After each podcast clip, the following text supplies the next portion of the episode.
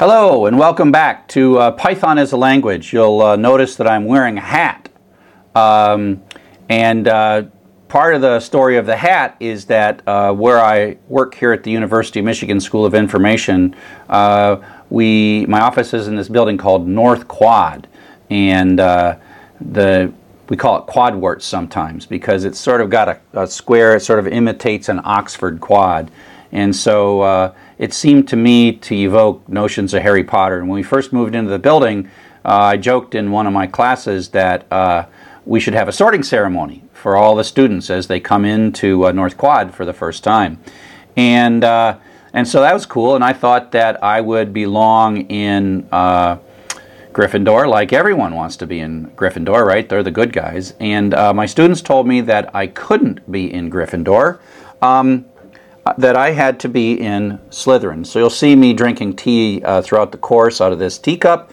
It's my Slytherin teacup. I picked that up from Harry Potter World. I went down to Florida and visited Harry Potter World.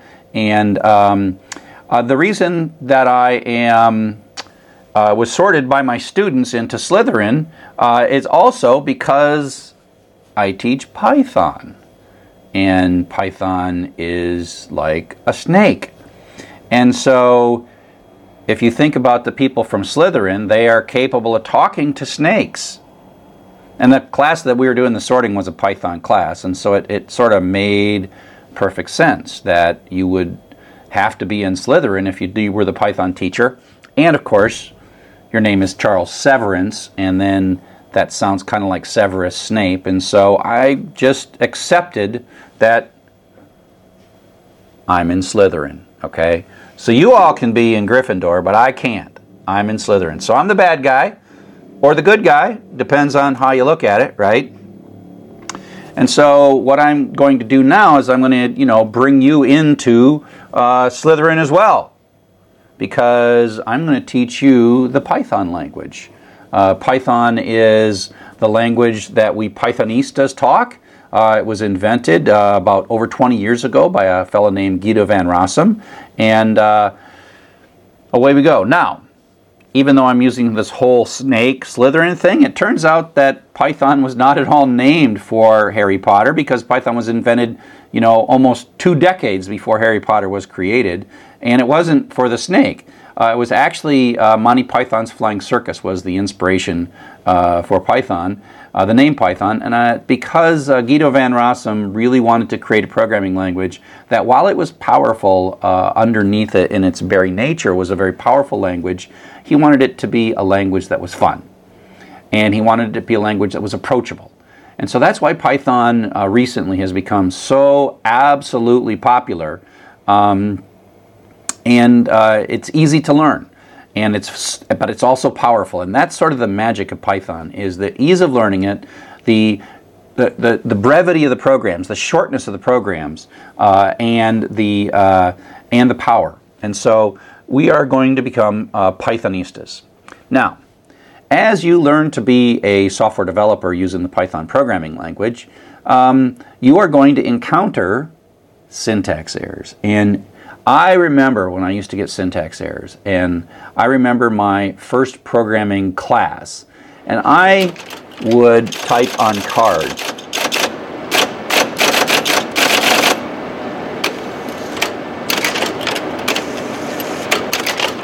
And I would upload those cards to the computer, and the computer would say, "You're not worthy."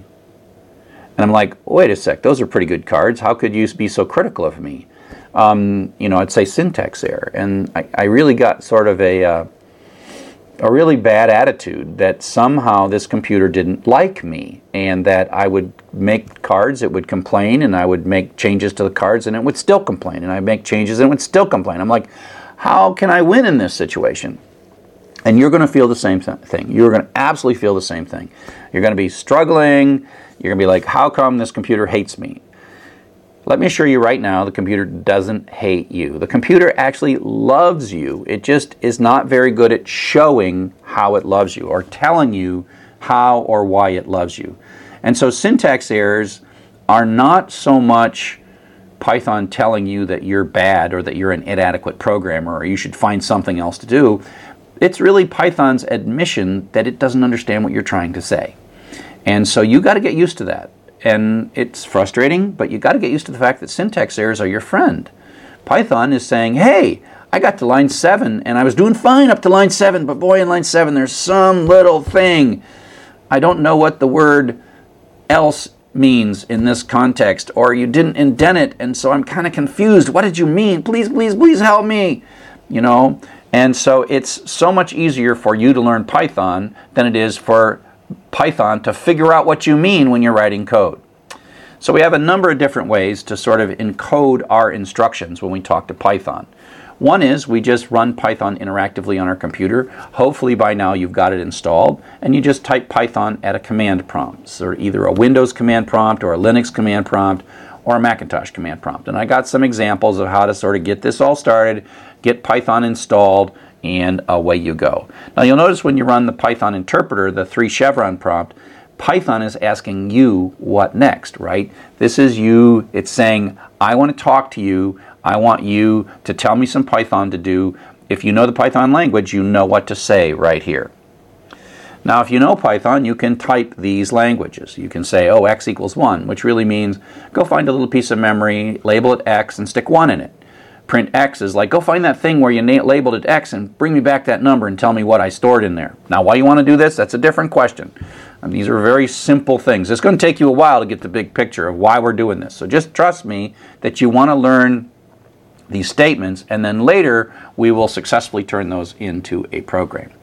So x equals x plus 1, the third line there, x equals x plus 1 is not, as it seems in math, it basically says, hey, go grab the old value of x, add 1 to it, and stick it back in x. That's what that means. So equal sign really has kind of an arrow to it, and then we say, hey, go look up that x thing that we just did, and print that out, and then we're going to say quit. So that's us talking to Python. Now, you can type just about any crazy stuff you want in here, and Python will be unhappy and talk to you. So what we're going to do next is we're going to start talking about the actual language of Python and what it is that we have to say to make Python happy when we're talking to it.